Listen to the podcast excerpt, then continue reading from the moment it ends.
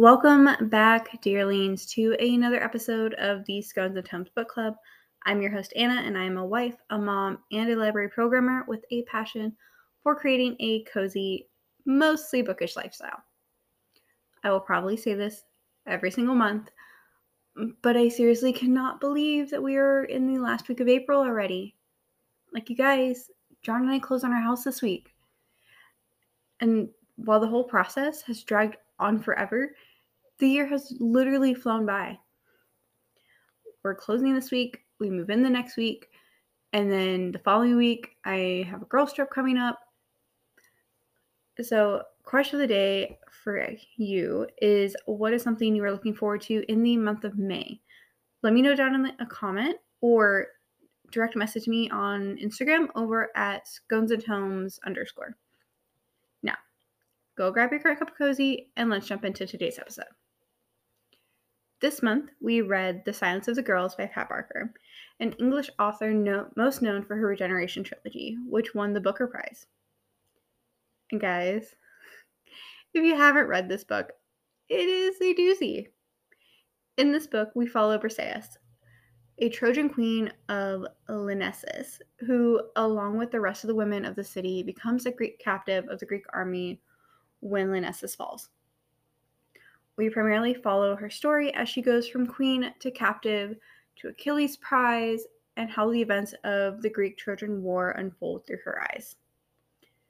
There are plenty of content warnings for this book regarding murder, death, rape, plague, and misogyny, all at varying degrees of description on the page. So, if you haven't picked this up, please read with caution. And these themes will also be discussed in this episode. So if you're sensitive to hearing about these topics, this is your permission to turn the episode off, and we'll catch you next time.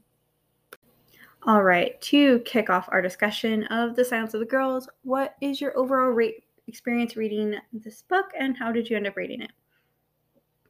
So, The Silence of the Girls was an experience for me to read.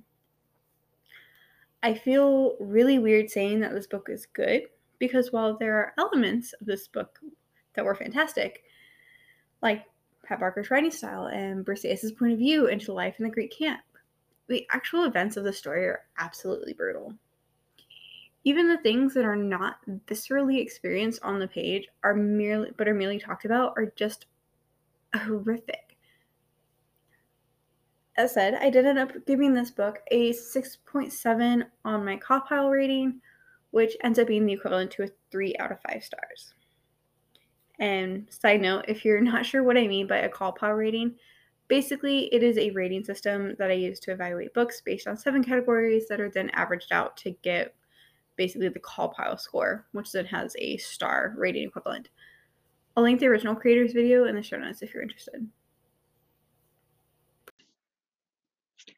Dear Sterlings, this is your official warning that the rest of this podcast is dark and full of spoilers. If you have not read this month's pick and would prefer not to get spoiled for events that happen in the novel, please take this as your permission slip to turn the episode off and come back after you've finished. Our second question of this episode is The Silence of the Girls is a retelling of Homer's Iliad. How did reading this book impact your understanding of the source material or vice versa?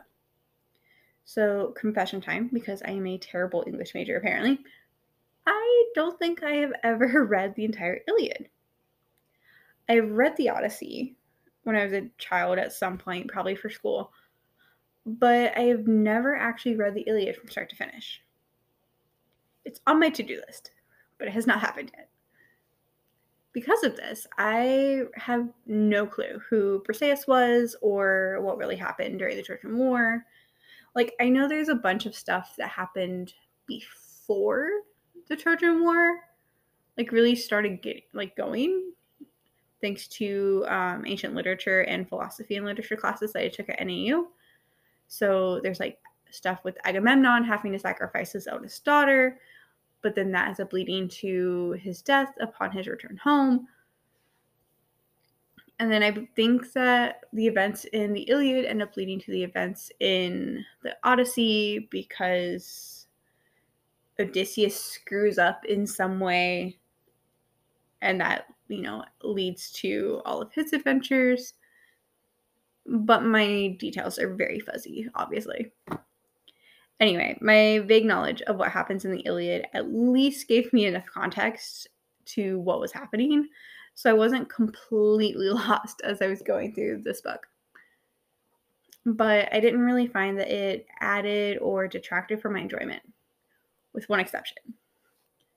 At some point in the book, Agamemnon and Cassandra appear on the page together. It's very brief, but if you have read the Oresteia, you will understand why I was in absolute hysterics reading the scenes in which reading that scene because I, I couldn't control myself apparently. But I will say that reading this novel on did give me a renewed interest in ancient Greek mythology and their stories. So I'm currently adding a number of retellings, and new copies, as well as new copies of the Iliad and the Odyssey to my Amazon wishlist as we speak. Because obviously this is a gap in my reading in my reading life, so we need to fix that. Throughout the Iliad and Greek mythology as a whole, Achilles is always seen as a hero. How does this novel challenge that image throughout the book, and what was your opinion of him by the end? So, when I did study Greek mythology as a child and even in school, there was never really a focus on Achilles. So, I have no clue who he is or what he's about. I know he's supposed to be a hero. I know our Achilles tendon is named after the myth um, about when he was an infant uh, his mother found out that she was mortal and held him in the river Styx to make him invulnerable. But because she was holding him by his ankle, that ended up being the one spot that makes him vulnerable to injury. But our current book on basically page one starts off with giving us the general feeling that the Trojans had towards Achilles. Mm, the book starts off by saying, Great Achilles, brilliant Achilles, shining Achilles, godlike Achilles. How the epithets pile up. We never called him any of those things. We called him the butcher. And if that doesn't tell you how the Trojans felt about Achilles, I don't think anything else would. Achilles was a renowned fighter, but even the women and children in the city know that his war cry brings certain doom to their way of life.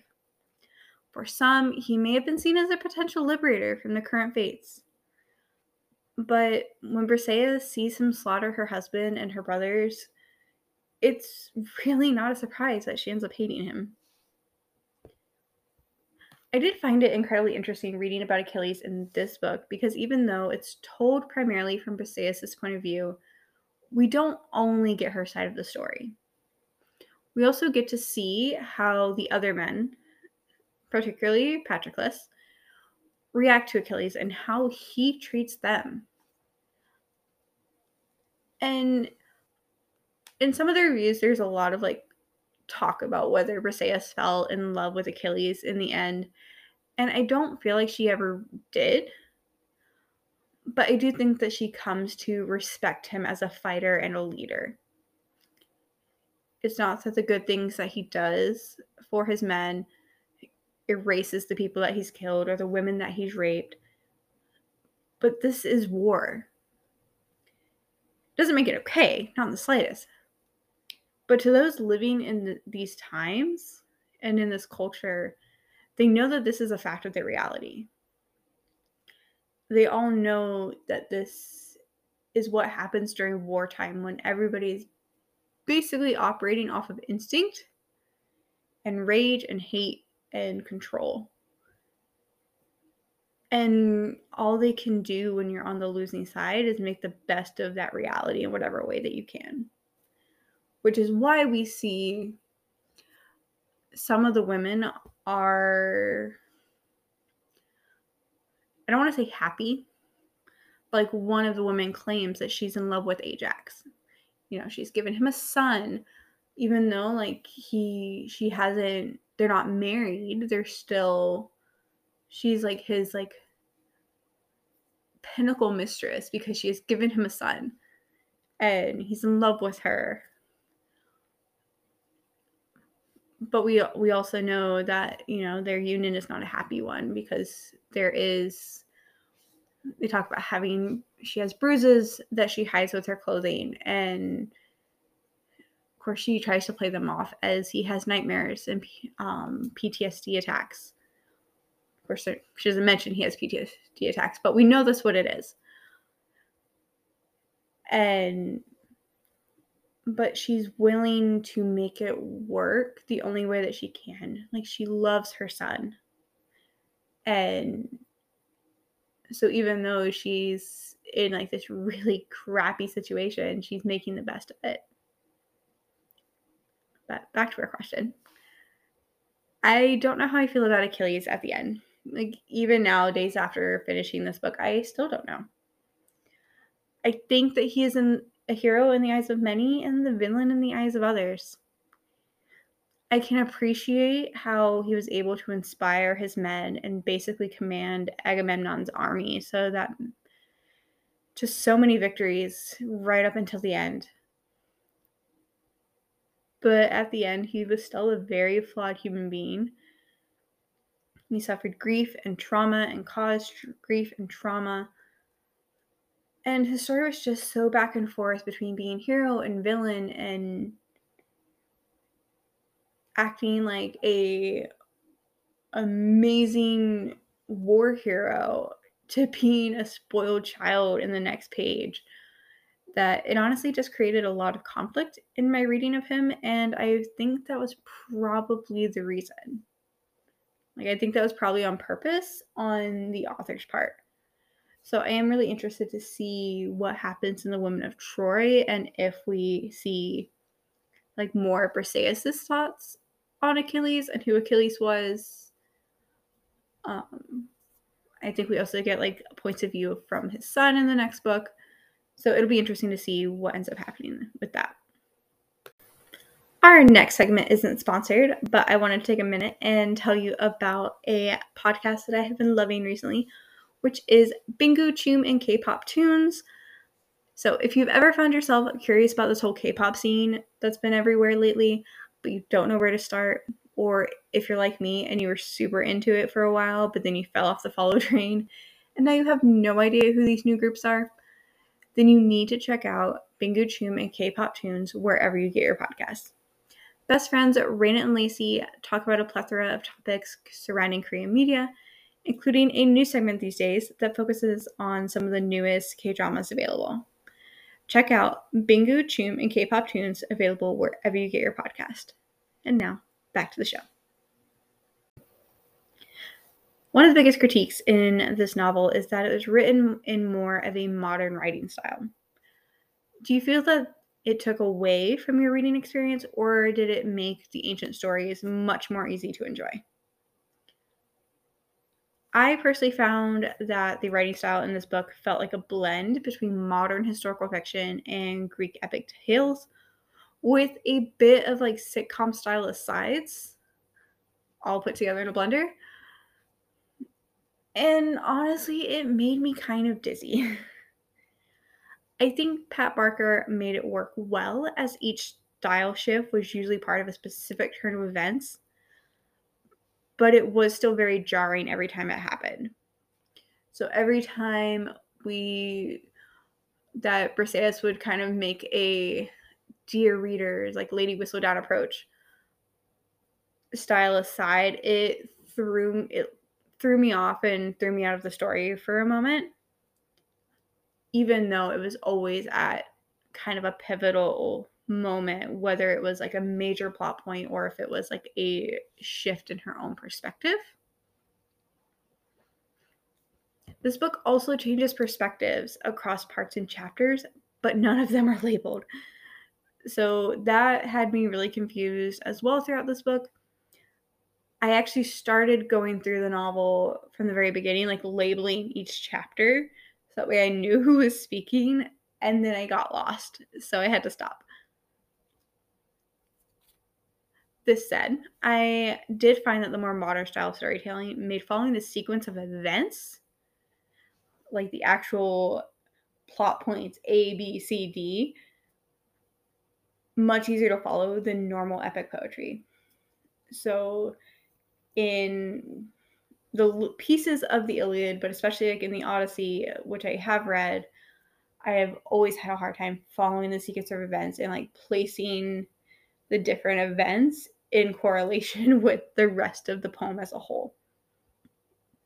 And Pat Barker's writing style made this a lot easier to follow because it does happen linearly. But this book is 100% different than anything else I read but I did feel that it made this book stand out.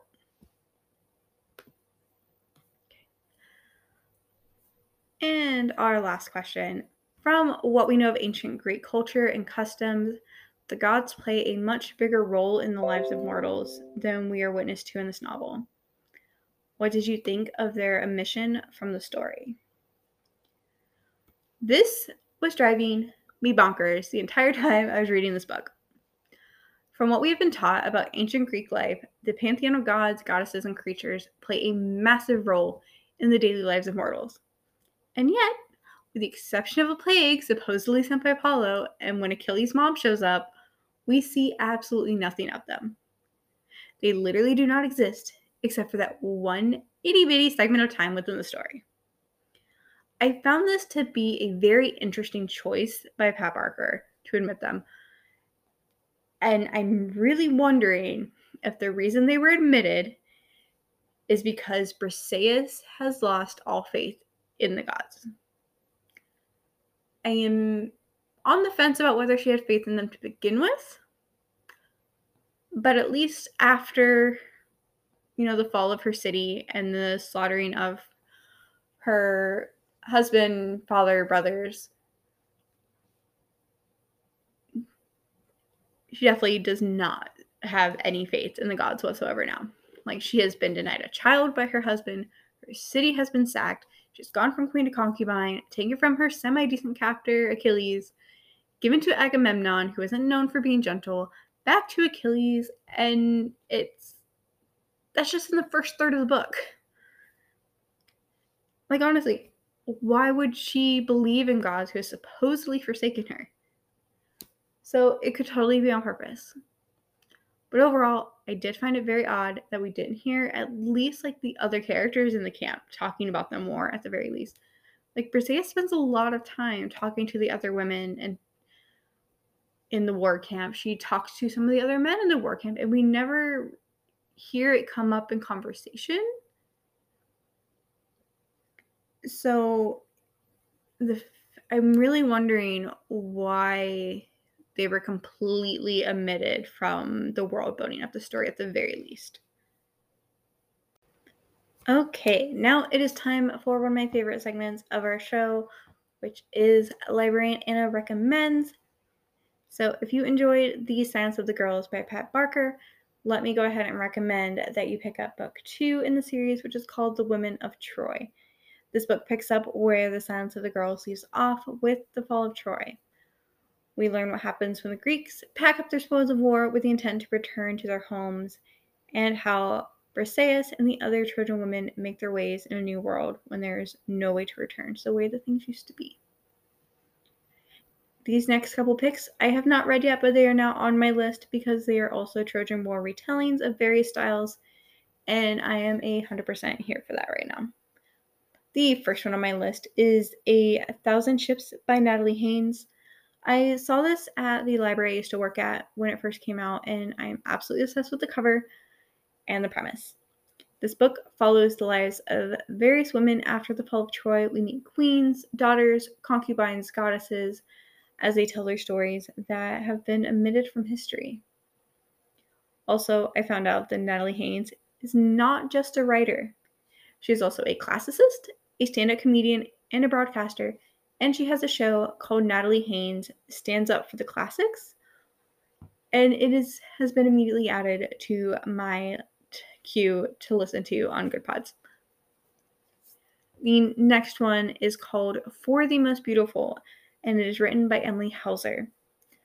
So this book interweaves the story of Briseis and Chryseis, who we both meet, we meet both of them in The Silence of Girls, and just tells their story from start to finish and how You know, they interact briefly during the camp and what ends up happening to them afterwards.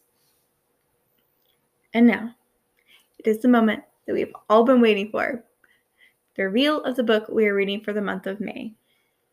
If you are a part of our Patreon community, then you know that I was struggling to choose the book for this month.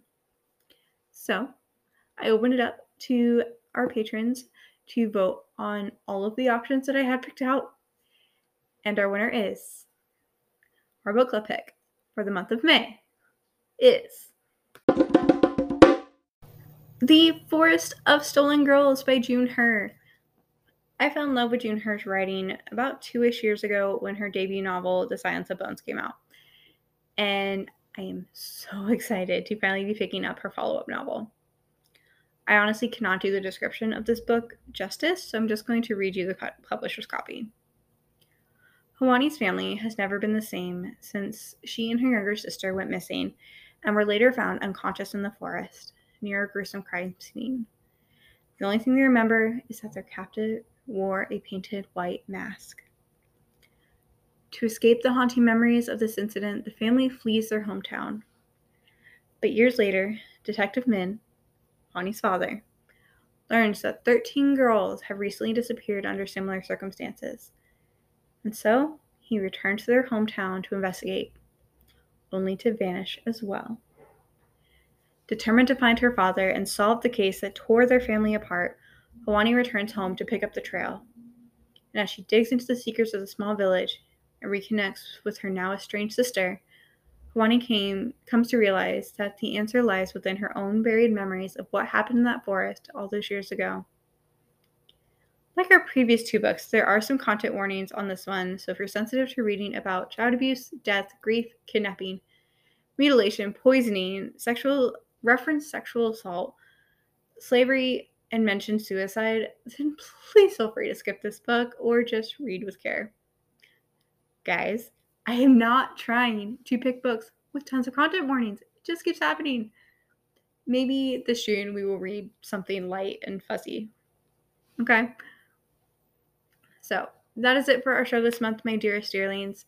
If you have enjoyed this episode, please give this podcast a rate and review wherever you get your podcasts and share it with a friend. If you want to check out more cozy, mostly bookish content from me, join me over on Patreon at patreon.com slash thelibrariananna or follow me on Instagram at scones and tomes underscore. As always, all links to the resources mentioned in the episode will be listed down in the show notes. Until next time, stay cozy.